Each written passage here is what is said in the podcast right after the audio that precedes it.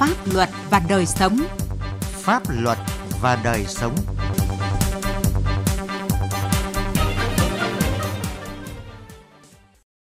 Thưa quý vị và các bạn, chương trình Pháp luật và đời sống hôm nay có những nội dung chính sau.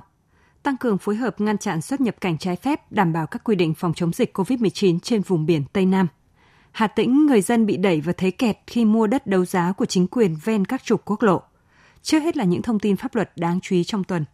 Tại phiên tòa sơ thẩm xét xử 14 bị cáo về tội buôn lậu và vi phạm các quy định về kế toán gây hậu quả nghiêm trọng xảy ra tại công ty trách nhiệm hữu hạn thương mại và dịch vụ kỹ thuật Nhật Cường, công ty Nhật Cường. Hầu hết các bị cáo đều khai thực hiện hành vi phạm tội theo chỉ đạo của Bùi Quang Huy, tổng giám đốc công ty Nhật Cường. Việc hợp thức hóa hàng lậu bán ra như thế nào thì các bị cáo không nắm được, mà do bên bán hàng sau khi Nhật Cường mở rộng kinh doanh, các bị cáo mới thấy có hàng hóa nhập khẩu không thuế VAT và chỉ biết đấy là hàng không làm thủ tục thông quan hải quan. Các bị cáo làm việc theo chỉ đạo cấp trên. Sau này mới biết đây là hành vi vi phạm pháp luật. Các bị cáo cũng tỏ ra hối hận và xin nhận phần trách nhiệm của mình về những hậu quả cả một tập thể gây ra. Mong hội đồng xét xử xem xét bởi các bị cáo đều vì cuộc sống mưu sinh mà làm theo lệnh của ông chủ. Người hưởng lợi duy nhất ở công ty Nhật Cường là Bùi Quang Huy, nhưng lại bỏ trốn, không có mặt để gánh hậu quả cùng các bị cáo. Tòa án Nhân dân tỉnh Hòa Bình vừa tuyên phạt bị cáo Cấn Thị Thêu và Trịnh Bá Tư là hai mẹ con cùng chú tại xã Ngọc Lương, huyện Yên Thủy, mỗi bị cáo 8 năm tù về tội làm, tàng trữ, phát tán hoặc tuyên truyền thông tin tài liệu vật phẩm nhằm chống nhà nước Cộng hòa xã hội chủ nghĩa Việt Nam – theo cáo trạng, do có tư tưởng tiêu cực bất mãn, trong khoảng thời gian từ ngày 9 đến ngày 14 tháng 1 năm 2020, Trịnh Bá Tư và Cấn Thị Thêu đã sử dụng tài khoản Facebook cá nhân phát trực tiếp 8 video có nội dung xuyên tạc, phỉ báng chính quyền, bịa đặt gây hoang mang trong nhân dân. Đáng nói các đối tượng này còn đăng phát cả những video chứa nội dung kêu gọi kích động nhân dân chống chính quyền, đưa thông tin xuyên tạc về một số vụ việc. Liên quan đến vụ hơn 50 người nước ngoài ở lại Việt Nam trái phép trên địa bàn quận Cầu Giấy và Nam Từ Liêm, thành phố Hà Nội mới bị phát hiện, cơ quan an ninh điều tra công an thành phố Hà Nội vừa khởi tố vụ án, khởi tố bị can, ra lệnh tạm giam đối với ba bị can người Trung Quốc về tội tổ chức cho người khác ở lại Việt Nam trái phép theo điều 348 Bộ luật hình sự. Pháp luật đồng hành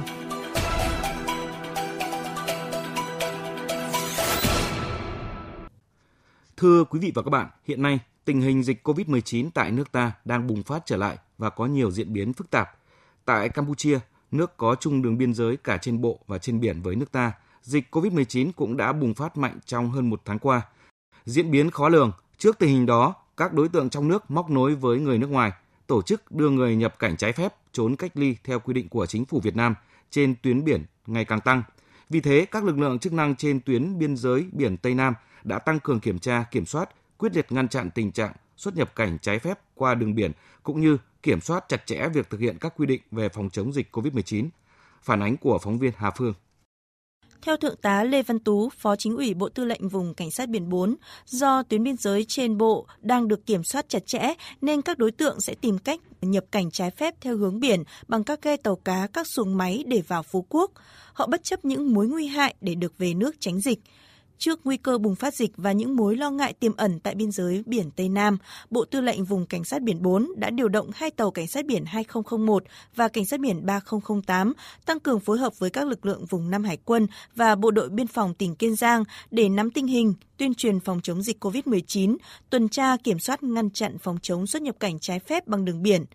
Chúng tôi cũng đã phối hợp với ờ, Bộ Chỉ huy Bộ đội Biên phòng ờ, Kiên Giang, Bộ Tư lệnh ờ, vùng Nam Hải quân tiến hành ờ, các cái biên đội tàu thường xuyên duy trì hoạt động tuần tra, kiểm tra, kiểm soát ở trên cái hướng biển. Trong đó có tàu ờ, 2001 và 308 ngăn chặn trên cái hướng phía tây của đảo Phú Quốc đến đảo Thổ Chu để kiểm tra, kiểm soát và ngăn chặn cái tình trạng ờ, nhập cảnh trái phép phối hợp với lực lượng biên phòng cảnh sát biển tuần tra kiểm soát các phương tiện tàu cá có biểu hiện và hải trình khả nghi để kịp thời phát hiện ngăn chặn hoạt động nhập cảnh trái phép vào Việt Nam là việc làm ưu tiên đang được Bộ Tư lệnh Vùng Nam Hải quân duy trì và thực hiện tại vùng biển Tây Nam. Thượng tá Hoàng Quốc Hoàn, chủ nhiệm chính trị vùng Nam Hải quân cho biết,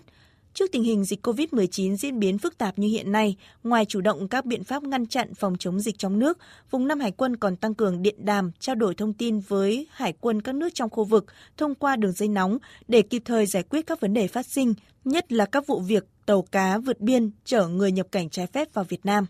Chúng tôi thường xuyên duy trì đường dây nóng với Hải quân Hoàng gia Campuchia và Hải quân Hoàng gia Thái Lan để kịp thời thông tin về tình hình dịch bệnh, tình hình di biến động của người dân, nhất là về phía Việt Nam bằng đường biển. Từ đó phối hợp với lực lượng biên phòng, cảnh sát biển phân tích, ngăn chặn tình trạng vượt biên, nhập cảnh trái phép. Không chỉ kiểm tra chặt chẽ các phương tiện hoạt động trên vùng biển, cán bộ chiến sĩ vùng Nam Hải quân còn tăng cường tuyên truyền nâng cao ý thức, trách nhiệm trong phòng chống dịch COVID-19 cho ngư dân để ngư dân cũng thực sự đồng hành cùng các lực lượng trong quá trình vươn khơi bám biển. Ngư dân Lê Thành Xuân, tàu cá KG 94355TS tỉnh Kiên Giang cho biết. Thì anh em tuyên truyền COVID-19 anh em chúng tôi ờ, cũng đã rất hiểu sau này chúng tôi ờ, mà có đánh bắt ở vùng biển khi nào có phát hiện tàu lạ hoặc là những người lạ nhập cảnh trái phép từ nước ngoài về anh em chúng tôi sẽ thông báo cho hải quân vùng năm hoặc là cảnh sát biển hoặc là anh em bộ đội biên phòng ra để kịp thời xử lý ngăn chặn những người nhập cảnh trái phép từ nước ngoài về không quản ngày đêm, mưa nắng, trên tuyến biên giới biển Tây Nam, lực lượng hải quân biên phòng cảnh sát biển vẫn đang căng mình tăng cường tuần tra kiểm soát để ngăn chặn nguy cơ dịch bệnh có thể xâm nhập, ảnh hưởng đến sức khỏe của nhân dân và sự ổn định xã hội.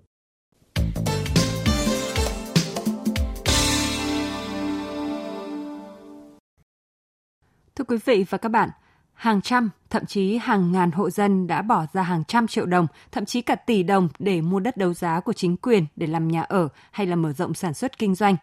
Vậy nhưng nhiều năm nay, đất đã mua đấu giá hợp pháp hợp lệ vẫn chỉ bị bỏ hoang hoặc bị ngăn cách bởi những tấm hộ lan bảo vệ an toàn giao thông đường bộ. Đáng nói hơn là nhiều hộ dân rơi vào tình trạng buộc phải vi phạm pháp luật. Đó là thực trạng xảy ra ở một số địa phương thuộc huyện Thạch Hà, Đức Thọ, Kỳ Anh, tỉnh Hà Tĩnh. Vì sao có thực trạng đó? Ai phải chịu trách nhiệm trước những thiệt hại của người dân? Tiến Anh, phóng viên Đài Tiếng Nói Việt Nam có bài đề cập. Năm 2016, ông Nguyễn Thành Nam ở xã Thạch Kênh chúng đấu giá lô đất quy hoạch ven quốc lộ 1A thuộc xã Thạch Liên, huyện Thạch Hà với giá hơn 600 triệu đồng để xây dựng nhà ở kết hợp kinh doanh. Tuy nhiên, sau khi xây dựng xong thì mới biết nhà của mình cũng như khu quy hoạch dân cư này không có lối ra vào bởi Ủy ban nhân dân xã không làm đường gom theo quy hoạch đã phê duyệt trước khi đấu giá. Làm nhà để ở và kinh doanh nhưng lại bị chắn ngang bởi tường hộ lan an toàn giao thông đã gây nên những khó khăn cho cuộc sống. Ông Nam bộc bạch.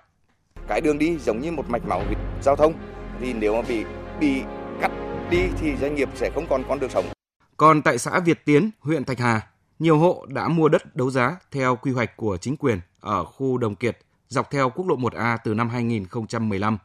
Nhưng đến nay, Ủy ban nhân dân xã vẫn chưa đầu tư xây dựng đường gom đấu nối với quốc lộ 1A. Do nhu cầu cấp thiết về nhà ở, một số hộ dân đã rơi vào thế phải vi phạm pháp luật về an toàn giao thông đường bộ khi phá rỡ lan can, rào chắn quốc lộ để xây dựng nhà. Anh Từ Dương Thương, một trong những hộ mua đất ở đây, chua chát thốt lên rằng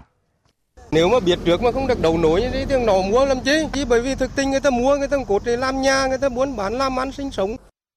Việc chính quyền bán đấu giá đất khi chưa đầu tư xây dựng đường gom theo quy hoạch đã phê duyệt là chưa đúng với quy định. Song do sức ép thu nộp ngân sách và nhu cầu cấp bách về kinh phí đầu tư xây dựng nông thôn mới ở địa phương, nên xã đã bán thu tiền của dân.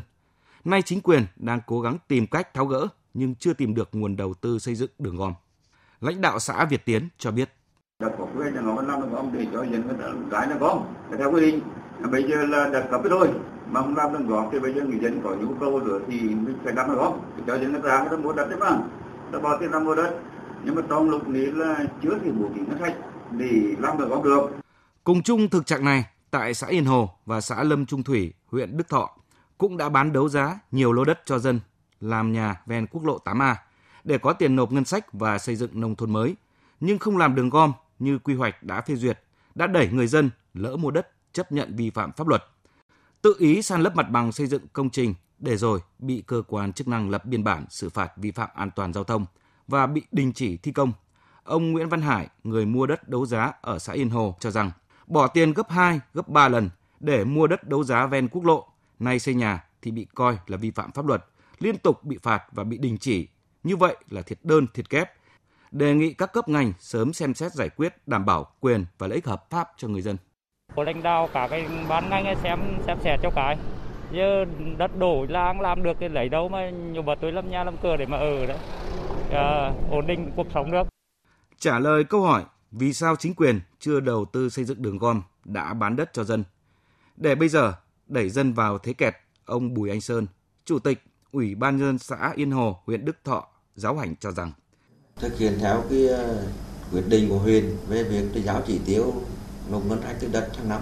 Thành thử là cũng vừa chính quy hoạch rồi thì địa phương đã tiến hành triển khai đầu gà cũng mong các anh chia sẻ là cái việc mà ngân sách thì vì là à, nói là đất của địa phương nhưng mà bản thì nộp về ngân sách huyện 50 phần trăm còn lại để hướng 50 phần trăm huyện thì trong quá trình thực hiện nhiệm vụ xây dựng nông thôn mới. Nóng tay bắt lỗ tai chỉ vì nông thôn mới vì chỉ tiêu thu ngân sách của cấp trên mà chính quyền địa phương đã đẩy người dân vào tình thế có đất nhưng không thể xây nhà đây là thực trạng chung đang xảy ra ở các địa phương trong tỉnh Hà Tĩnh. Hiện dọc các tuyến quốc lộ 1A, 15A và 8A đã có hàng trăm điểm san lấp, điểm quy hoạch khu dân cư bị chia cắt bởi các bức tường và hộ lan an toàn giao thông. Theo ông Võ Trường Giang, tri cục trưởng tri cục Quản lý Đường bộ 2.3, tình trạng vi phạm hành lang an toàn quốc lộ ở Hà Tĩnh xảy ra khá phổ biến bởi chính quyền bán đấu giá đất cho người dân nhưng không làm đường gom như quy hoạch đã được phê duyệt. Và hiện nay đặc biệt là trên các cái tuyến quốc lộ 1 và quốc lộ 8 thì cái tình trạng địa phương quy hoạch ờ, các cái khu uh, đất để phân lô bán nền cho người dân thì theo trong bản vẽ quy hoạch thì đều có cái đường gom và các cái hộ dân mua đất ấy thì đều phải đầu nối vào đường gom. Tuy nhiên thực tế thì hầu hết đều các địa phương đều không thực hiện cái việc làm đường gom. Sai phạm của chính quyền đã đẩy người dân vào thế phải vi phạm pháp luật và rất có thể rơi vào vòng lao lý. Vì vậy, Ủy ban nhân dân tỉnh Hà Tĩnh và các cơ quan chức năng cần sớm làm rõ và xử lý nghiêm đối với cá nhân, cơ quan đã sai phạm, đồng thời tìm các giải pháp huy động nguồn lực đầu tư xây dựng các tuyến đường gom nhằm đảm bảo quyền lợi chính đáng cho người dân đã mua đất đấu giá theo đúng quy hoạch đã phê duyệt. Đến đây chúng tôi xin kết thúc chương trình Pháp luật và đời sống hôm nay. Chương trình do biên tập viên Sĩ Lý biên soạn và thực hiện. Cảm ơn quý vị và các bạn đã quan tâm theo dõi. Nếu bạn thuộc các đối tượng sau: người có công với cách mạng, người thuộc hộ nghèo, người dân tộc thiểu số cư trú ở vùng có điều kiện kinh tế xã hội đặc biệt khó khăn, trẻ em, người bị buộc tội từ đủ 16 tuổi đến dưới 18 tuổi, người bị buộc tội thuộc hộ cận nghèo, người thuộc hộ cận nghèo hoặc là người đang hưởng trợ cấp xã hội hàng tháng theo quy định của pháp luật thuộc một trong các trường hợp sau đây. Cha đẻ, mẹ đẻ, vợ, chồng, con của liệt sĩ và người có công nuôi dưỡng khi liệt sĩ còn nhỏ. Người nhiễm chất độc da cam, người cao tuổi, người khuyết tật, người nhiễm HIV. Người từ đủ 16 đến dưới 18 tuổi là bị hại trong vụ án hình sự. Nạn nhân trong vụ việc bạo lực gia đình, nạn nhân của hành vi mua bán người theo quy định của luật phòng chống mua bán người. Bạn không phải trả tiền, lợi ích vật chất hoặc lợi ích khác để được giúp đỡ pháp luật thông qua hình thức hướng dẫn đưa ra ý kiến, giúp soạn thảo văn bản liên quan đến tranh chấp khiếu nại vướng mắc pháp luật, hướng dẫn giúp các bên hòa giải, thương lượng, thống nhất hướng giải quyết vụ việc. Bào chữa, bảo vệ quyền và lợi ích hợp pháp trước các cơ quan tiến hành tố tụng, công an, viện kiểm sát, tòa án. Đại diện người tố tụng trước các cơ quan nhà nước có thẩm quyền khác. Mọi khó khăn vướng mắc bạn gặp phải về pháp luật trừ lĩnh vực kinh doanh thương mại hãy đến Trung tâm trợ giúp pháp lý nhà nước nơi bạn cư trú tại 63 tỉnh thành trên cả nước để được giúp đỡ pháp luật miễn phí. Danh sách tổ chức thực hiện trợ giúp pháp lý và người thực hiện trợ giúp pháp lý được đăng tải trên cổng thông tin điện tử Bộ Tư pháp theo địa chỉ https 2 gạch chéo gạch chéo moz.gov.vn và trang thông tin điện tử của Sở Tư pháp hoặc hãy gọi về Cục Trợ giúp pháp lý, Bộ Tư pháp theo số điện thoại 024 627 39641 để được hướng dẫn cụ thể.